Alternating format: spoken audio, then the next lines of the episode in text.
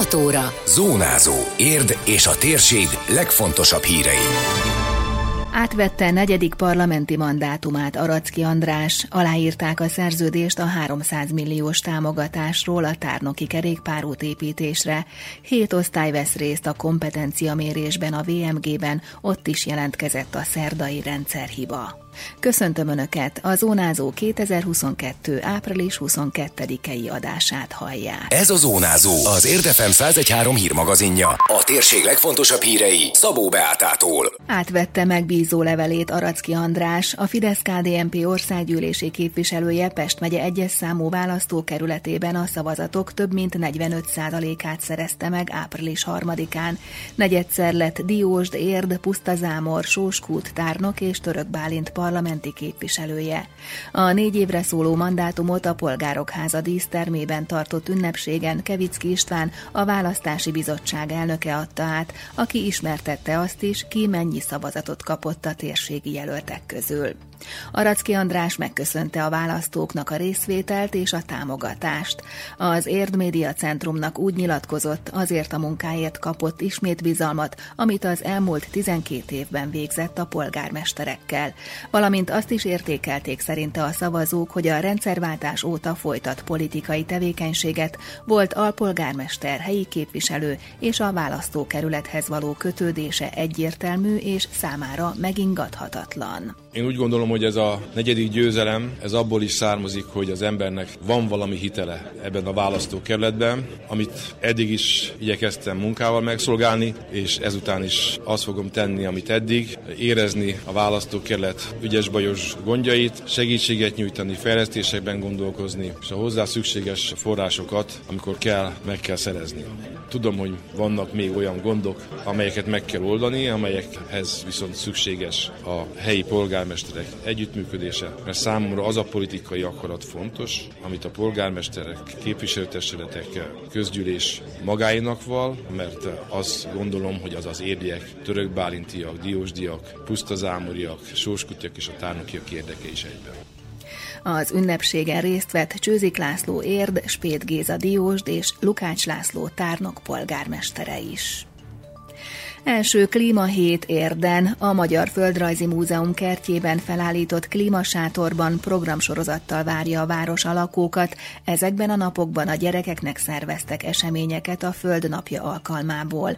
Palkó Zsolt klímavédelmi és zöldváros fejlesztési biztos elmondta, Érd tavaly elkészült klímavédelmi stratégiájának része a szemléletformálás is, ehhez kapcsolódik a rendezvény. Szeretnénk minél közelebb vinni az emberekhez ezt a tudást, ezt az igényt, hogy tényleg egyre zöldebben és egyre, hát úgymond karbonsemlegesebben éljünk. Ennek része ez a sátor, ahol állunk, ez a klímasátor, ami a következő hónapban nagyon sok helyen fel fog bukkanni, kisebb, nagyobb verzióban, ez a nagyobb, ami itt fog folyamatosan állni majd a múzeumkertben, és ez egy kisebb, amiben vándorlunk majd az iskolákba és különböző rendezvények helyszínére. Ez azért fontos, mert hogyha megnézzük a különböző tudományos elemzéseket, akkor tényleg néha eléggé riasztó jeleket és riasztó adatokat hallunk. Nem helyes, hogyha csak ezzel foglalkozunk, hanem a megoldásokkal is foglalkozni kell.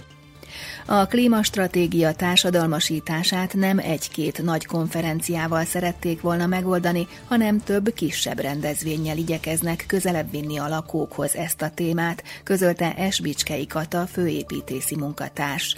A gyerekeket egy klímatudós vetélkedővel és gyakorlati feladatokkal is várják. Ültethetnek, illetve komposztálással kapcsolatban kaphatnak praktikus ismereteket és tanácsokat. A klímatudós vetélkedő lapján praktikus információkat információk vannak, hogy egy városon belül a klímaváltozás milyen következményekkel jár, illetve mit tehetünk mi praktikusan lakosok azért, hogy egy picit alkalmazkodjunk a megváltozott klímánkhoz.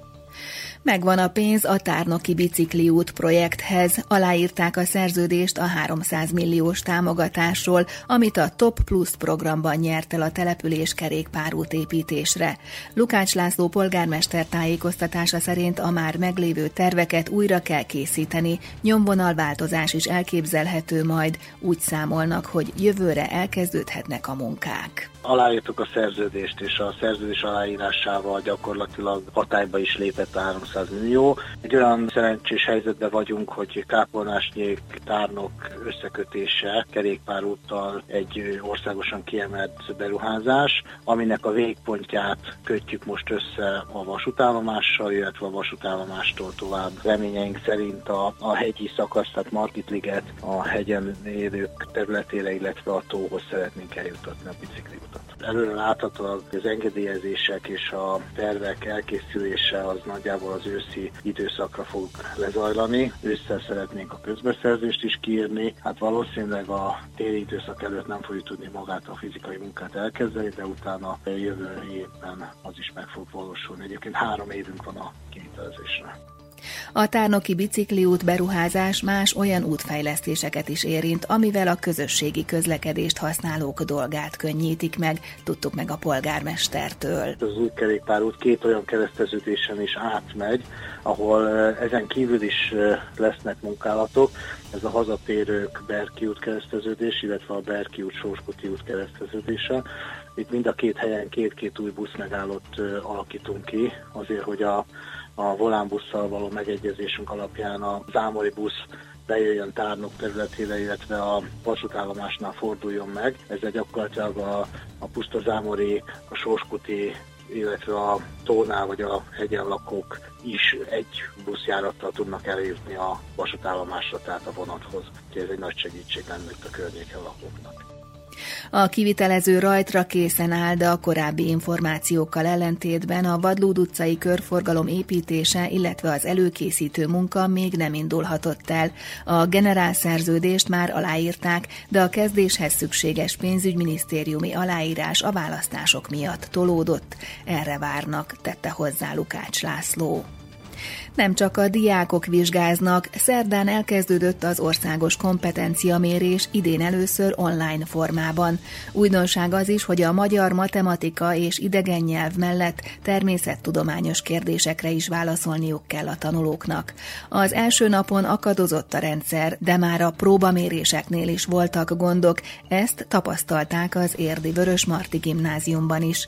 Szilasné Mészáros Judit intézményvezető rádiónknak elmondta, Tartalmilag érdekes, izgalmas, a kompetenciát jól mérő feladatokat kaptak a diákok, de a VMG-ben is technikai problémákba ütköztek. Egy feladat megoldási sorban itt minden gyerek önállóan dolgozik és klikkel a készre és megy tovább a következő feladatra. Hát, hogyha ledobja ugye a terhelés miatt a rendszer, akkor azért az egyrészt kizökkenti a gyereket, türelmetlenebb lesz, újra vissza kell találni, és hát időveszteség, és azért itt ugye szigorú 45 percekről van szó. Tegnap már a tizedik A osztályunk és a tizedik B osztályunk vett részt mérésben. Nagyon reménykedünk, hogy 22-én fog folytatódni pénteken, hogy ott talán sikerül jobbá és jobbá tenni ezt a rendszert szintén a tizedik B és az A csak akik eddig szövegért és matematikát, azok most természettudományt fognak mérni, és fordítva.